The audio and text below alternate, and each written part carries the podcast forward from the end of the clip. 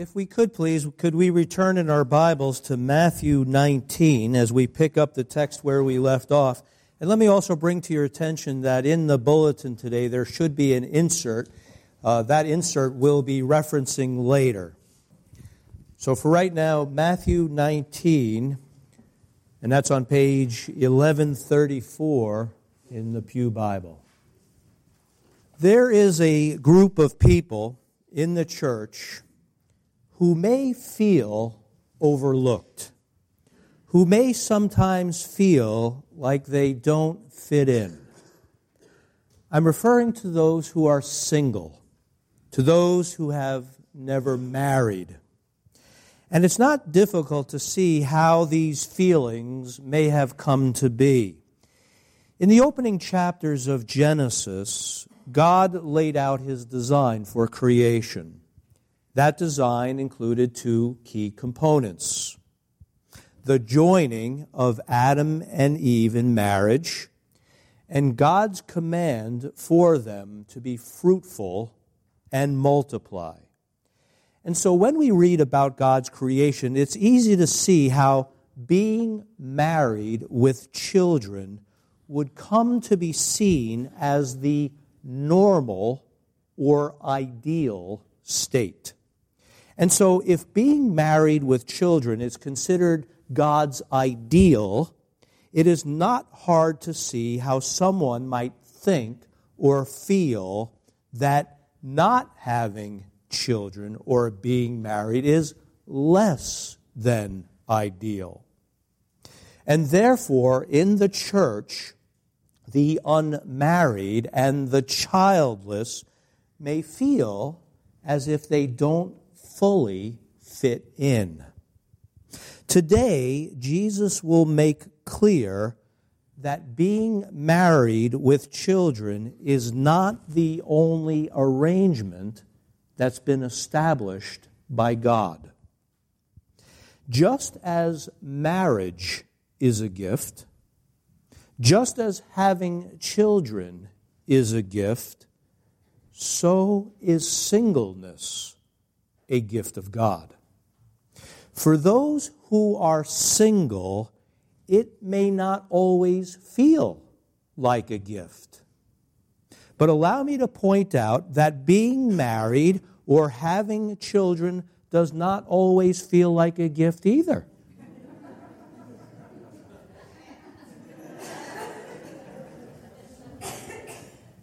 but the fact is, God blesses each of us in different ways as He sees fit. And why?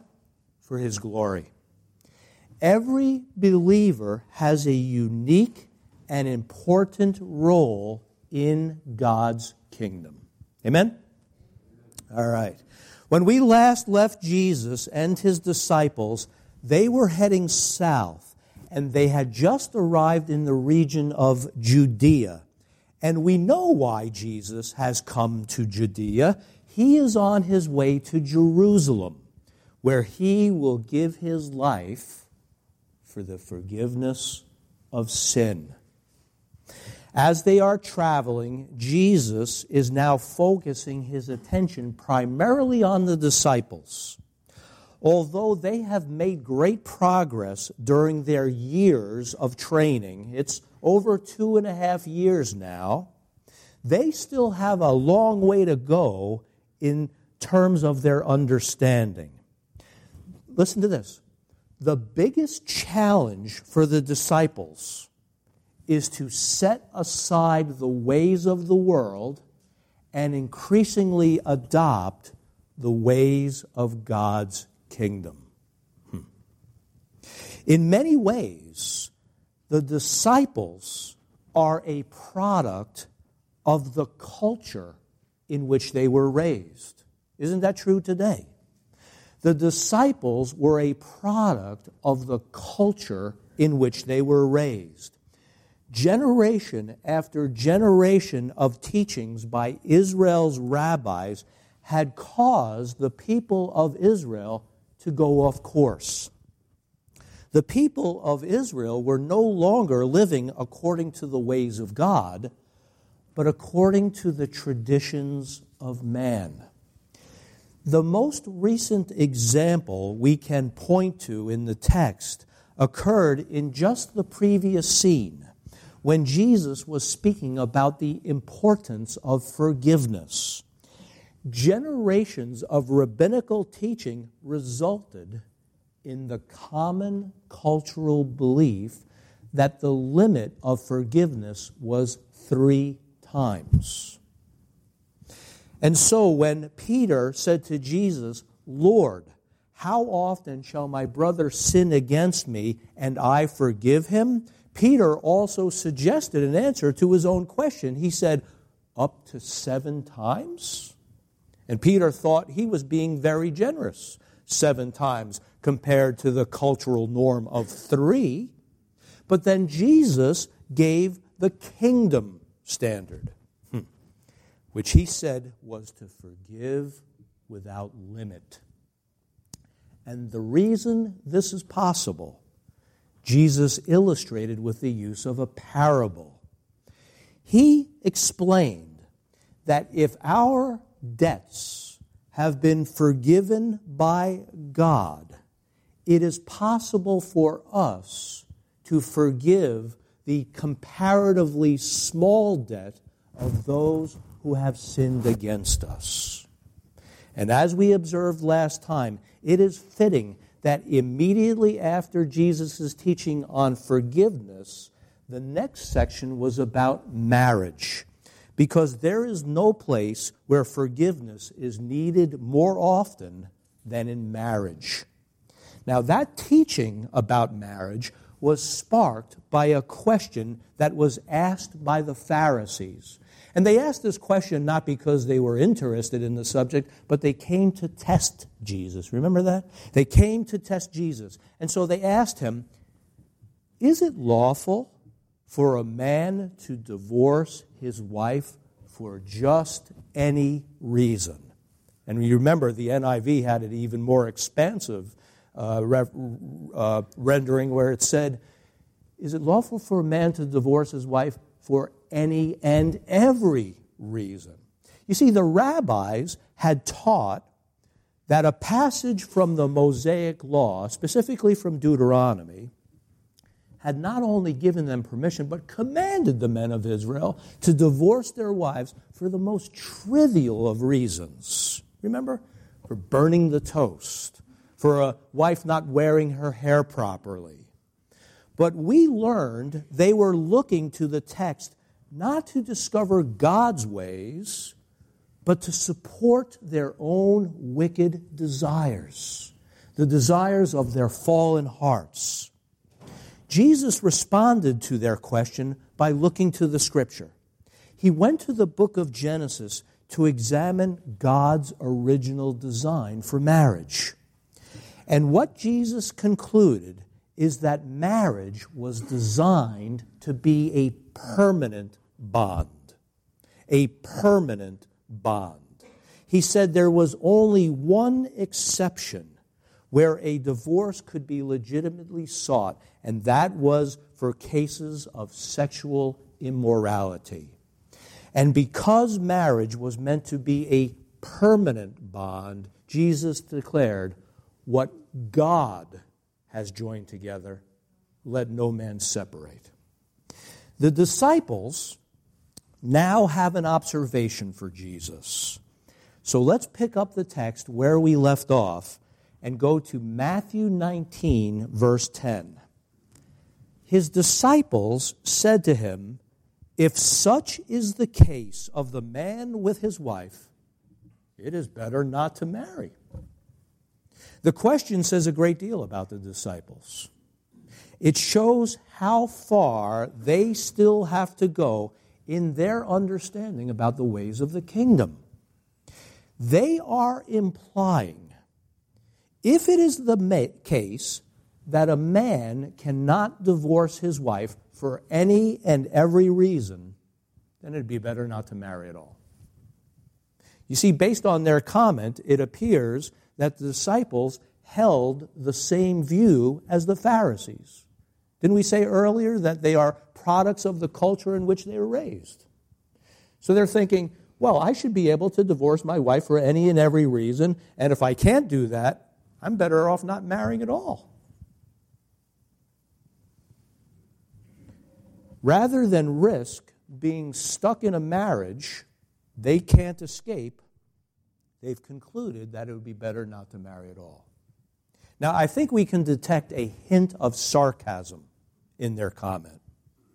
They might not have actually believed that a single and celibate lifestyle would have been the one to be preferred. They may have meant this as sort of a offhanded joke. You know, sometimes people will make when they're in an awkward position, they'll sort of make light of something. But even if they were speaking facetiously and meant it as a sarcastic joke, Jesus is going to turn their comment around. Even if they meant it as a joke, Jesus is going to show that they have actually stumbled upon a point of very great wisdom. Jesus will agree that sometimes it is better not to marry. And this is true for two reasons. First, if a man or a woman enters a marriage with the selfish idea that they reserve the right to divorce their spouse for any and every reason, they are right. It would be better not to marry. Marriage was not designed to be an experimental, I'll give it a shot, but if it doesn't work out for me, I'm on my way proposition. But it is on the second reason that Jesus will focus his attention. Jesus will now go on to explain that for some, a life of unmarried celibacy is a viable and honorable option, especially for those who wish to serve Christ and his kingdom. If we look now at verse 11, Matthew 19, verse 11, we read this But he said to them, to his disciples, All cannot accept this saying, but only those to whom it has been given.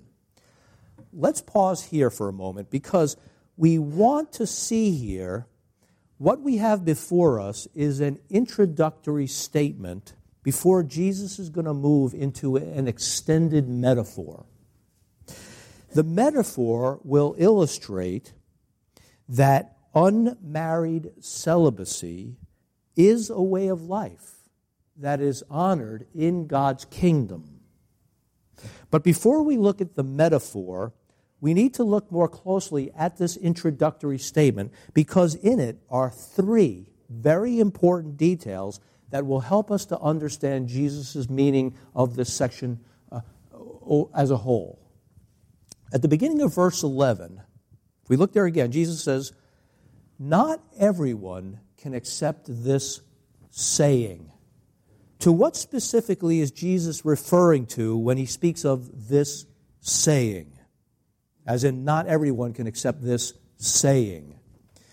It is possible he's referring to the earlier teacher teaching about marriage, specifically that marriage was designed to be a permanent bond. Some will not want to accept the saying that marriage is a permanent bond. They will want to hold on to their right to believe that they are able to divorce their wives or their husbands for any and every reason. But it is more likely, and most scholars agree, is that the saying Jesus is referring to is what was just implied by the disciples. That for some, it might be better not to marry. Again, if that is the case, if it is the case that they believe they could divorce their wives for any reason, yeah, yes, it is better not to marry because of the damage that divorce will do. If you're going to enter a marriage experimentally, it is better not to marry. But that is not the main or primary reason to remain unmarried. It's not a good reason, say, I'm not going to marry because I might be divorced. That's not the primary reason to avoid marriage, is because you want to avoid divorce. Instead, in the upcoming metaphor, Jesus will demonstrate that some may choose to remain single not because they fear divorce, but because they love God. Some will forego marriage in order to better serve Christ and his kingdom. In verse 12, which we'll examine shortly, Jesus will speak of those who have chosen to remain unmarried, quote, for the sake of the kingdom. The second detail in this introductory uh, sentence is the concept of acceptance. Acceptance. Jesus says, Not everyone can accept this saying. Ordinarily, we might not give any special consideration to this word accept, because the word accept is a word we use all the time. But we'll notice that in this short uh, section, the word acceptance is very important. It's, it's used three times. To see what I'm saying, look uh, at the end of verse 12. At the very end of verse 12, Jesus says, He who is able to accept it, let him accept it. You see, it's an important word, used three times in these uh, just few verses. The Greek word translated for us as accept is choreo. The Greek word is choreo, and it literally means make room for. Make room for. Let me suggest some imagery to help us understand the importance of this word. Let's imagine someone who has a room that is cluttered with old and tattered furniture. It is furniture which has been handed down from generation to generation. But now this person has been gifted a brand new set of furniture. If they are going to be able to accept that furniture, they will have to make room for it.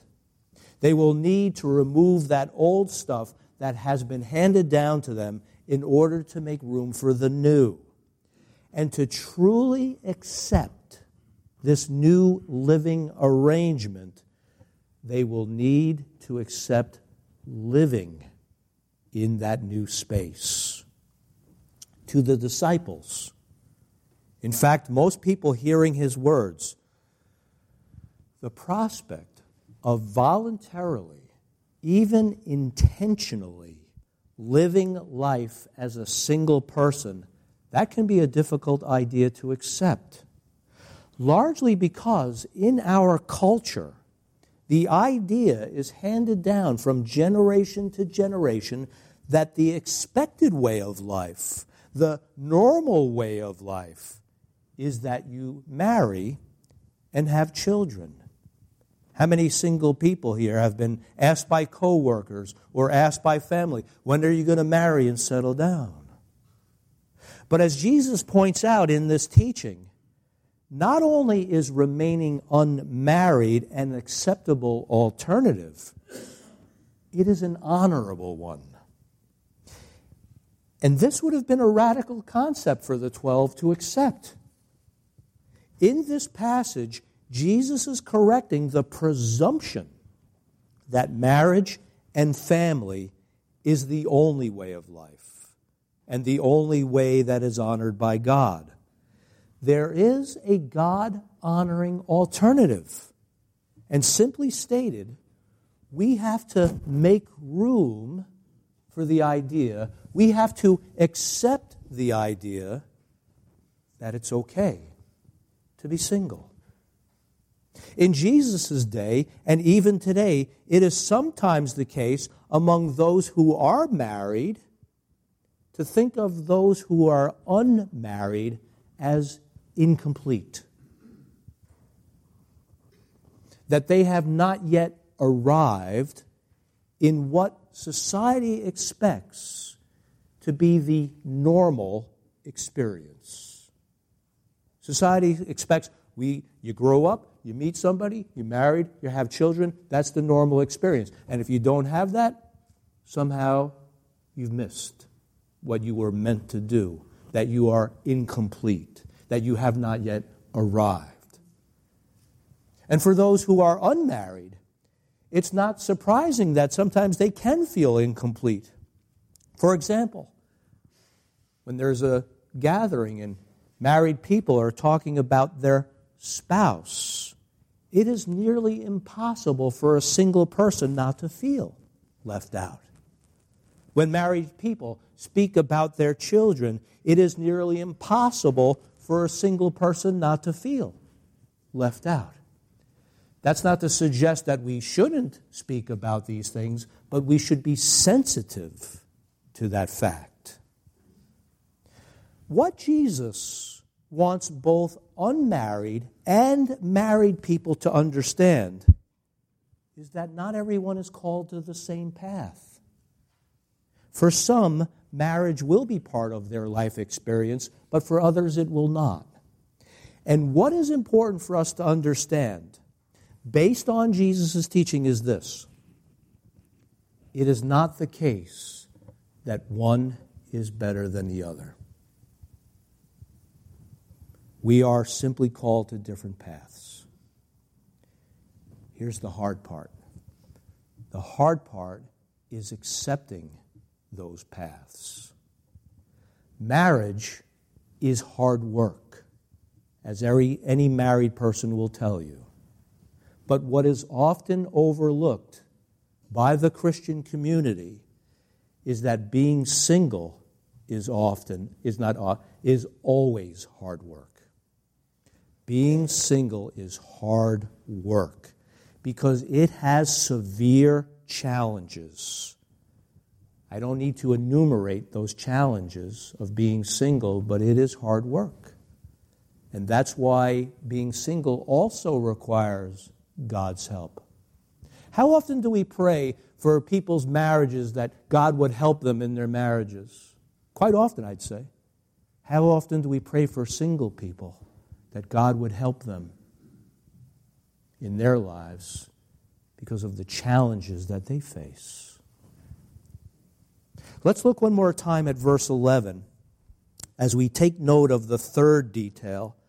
Jesus says, All cannot accept this saying, but only to those to whom it has been given. The word given is the operative word here.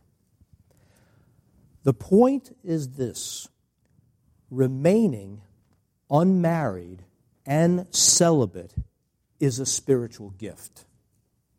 It has to be given, it has to be divinely given.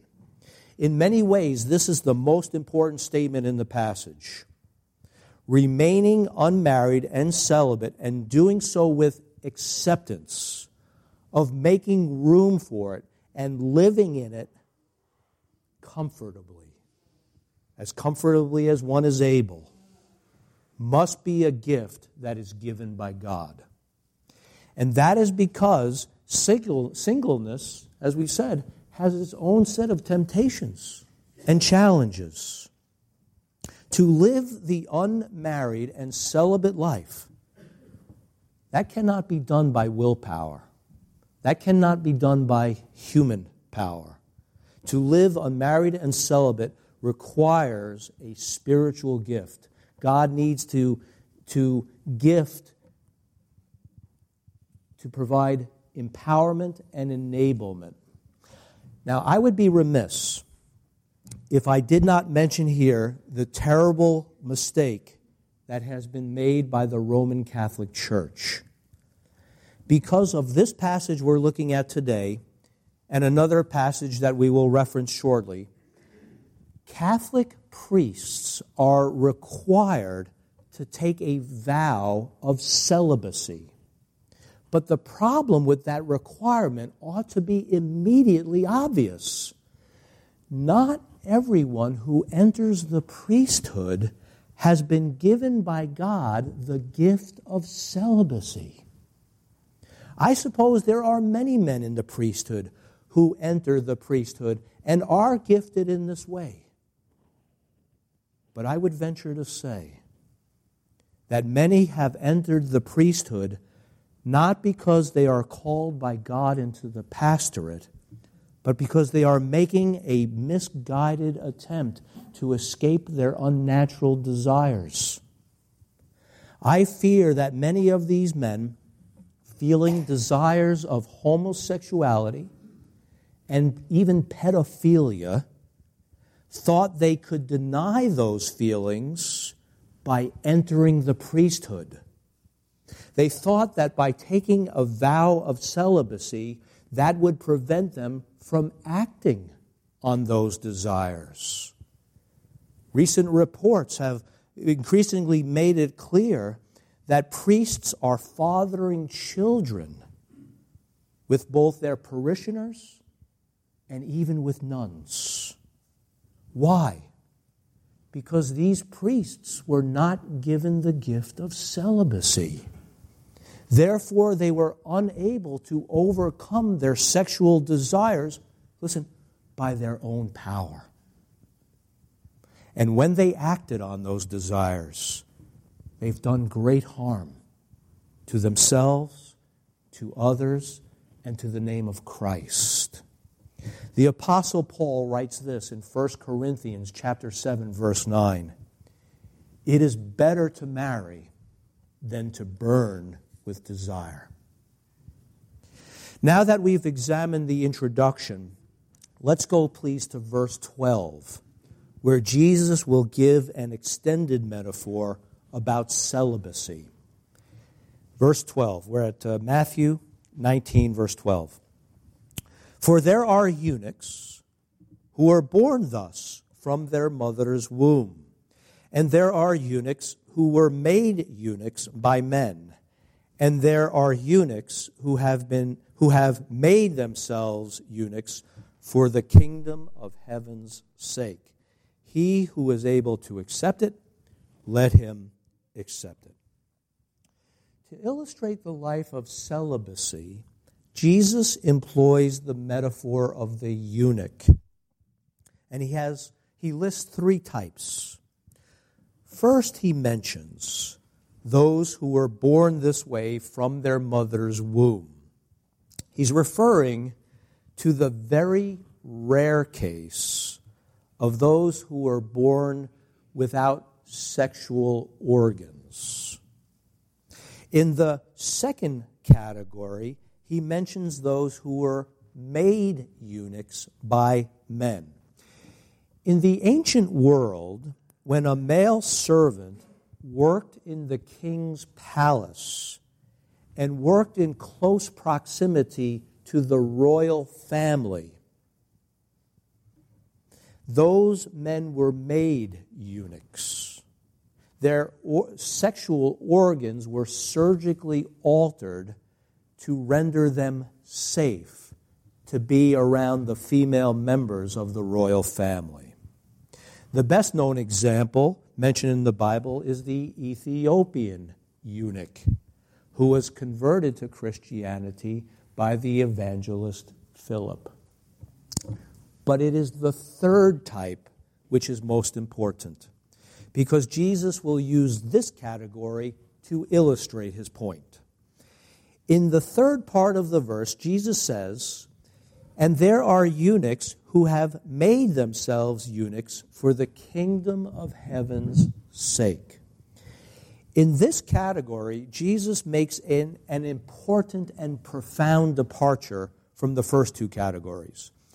Because in this category, he is not referring to someone who does not engage in sexual intercourse because they are unable, but because they choose not to. Notice the important inclusion of the words that show choice is involved. Look again at the text. It says, Those who have made themselves eunuchs. But let's not forget this. While living the unmarried and celibate life requires a choice. It will only be possible to live with that choice if one has been divinely gifted by God to live the celibate life. Right? So there is a choice involved, but that choice needs to be empowered by a divine gift that has been given by God. For the sake of clarity, when Jesus speaks of someone making themselves a eunuch, he, of, he is, of course, speaking metaphorically.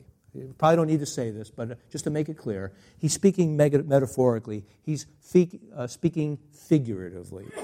He is not talking about somebody undergoing a surgical procedure. He's instead speaking about those, male or female, who have chosen to remain unmarried and remain celibate so that they can be of greater service to the kingdom of God.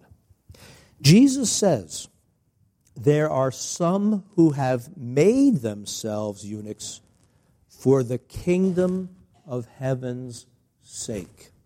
Meaning, these people, instead of focusing on their marriage, they will focus their attention on serving God's kingdom now. Now, think of it. Who is the ultimate example of this unmarried life and celibate life? I heard it Jesus, of course. Jesus Christ is the ultimate example of the unmarried and celibate life. He fully devoted himself to God's kingdom. Now, as a quick aside, and I'm speaking now to those who will attend the Bible study this Wednesday at 7 o'clock. I think it'll be a fascinating conversation for us to discuss why the unbelieving world is so preoccupied with conspiracy theories that suggest that Jesus was actually married. Right? Have you heard the theories that Jesus was married? He was married maybe to Mary Magdalene, the prostitute, or something like that. Why this preoccupation with trying to pin Jesus as married? Why can the world not accept the, the, the truth that Jesus was unmarried and celibate? That'll be for Wednesday night. Back to our text. Back to our text. Now, as we well know, when Jesus speaks of the kingdom of heaven, he's using a common and alternative method of referring to the kingdom of God. He's not talking about gaining points by remaining married so that you can gain points for the kingdom of heaven. He's talking about the kingdom of God. And why is he talking about that? Because some will choose marriage, I mean, choose, will, to choose to remain unmarried so that they can serve in the kingdom of God now. This concept is given expanded treatment by the Apostle Paul in his letter to the Corinthians. Let's consult the, the insert that is in today's bulletin. And uh, we're looking at a excerpt from 1 Corinthians. This is from 1 Corinthians chapter 7 verse 32. And I've opted to use the New American Standard Bible here. So let me read that text that's on your sheet there. Paul writes to the Corinthians one who is unmarried is concerned about the things of the Lord, how he may please the Lord.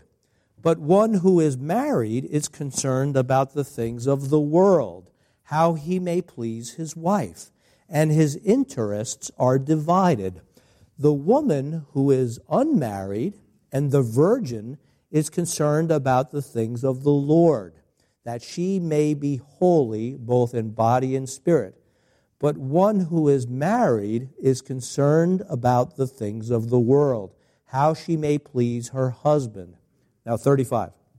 This I say for your own benefit, not to put a restraint on you, not to suggest that you should not marry, but to promote what is appropriate and to secure, listen, undistracted devotion to the Lord. Now, so Paul makes this observation, and it's pretty, pretty obvious observation, really. Being married requires time and devotion to one spouse. If a man is to please his wife, that's going to require time. If a woman is going to please her husband, that's going to require time. As a result, Paul concludes, this will leave less time to devote oneself to the Lord. And so, in this passage, along with the one we're studying today from Matthew 19, this is what caused the Roman church to compel its priests and its nuns to remain unmarried. But we obviously see the problem with this compelling somebody to remain unmarried if they're not uh, spiritually gifted to remain celibate. It's a problem. Also, allow me to point out that nowhere in Scripture does God command those who will serve Him to be unmarried. As a point of fact, consider the New Testament figure Zechariah. He was the father of John the Baptist. While he was performing his priestly duties at the temple, he was visited by an angel of the Lord, and the angel said, Don't be afraid, Zacharias. Your prayer has been heard, and your wife, Elizabeth, will bear you a son, and he will be named John. And so the, the priesthood was occupied by married men. But it was possible to remain unmarried according to Jesus and to Paul, if one wanted to devote oneself more fully to the Lord. Married people can devote themselves to the Lord as well. There are so many married couples who uh, serve the Lord together. But to remain unmarried and celibate is an option that Paul says is a viable and honorable alternative that will honor God in his kingdom. And so, the point is this choosing to devote oneself to serving the Lord, the unmarried life may be preferable, but it's not mandatory. And it's so for one simple reason not everyone is spiritually gifted to remain celibate. Not every believer can live the single life. Now, there's one final point that should be made clear.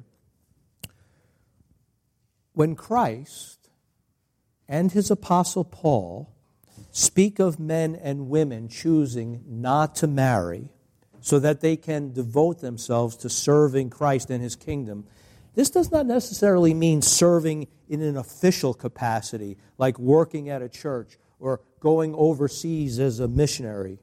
All believers men and women, are identified by Scripture as a royal priesthood. Amen? All believers are a part of a royal priesthood. Meaning, if Christ is our king, no matter where we are, we are in his kingdom, and we are in his kingdom to serve him.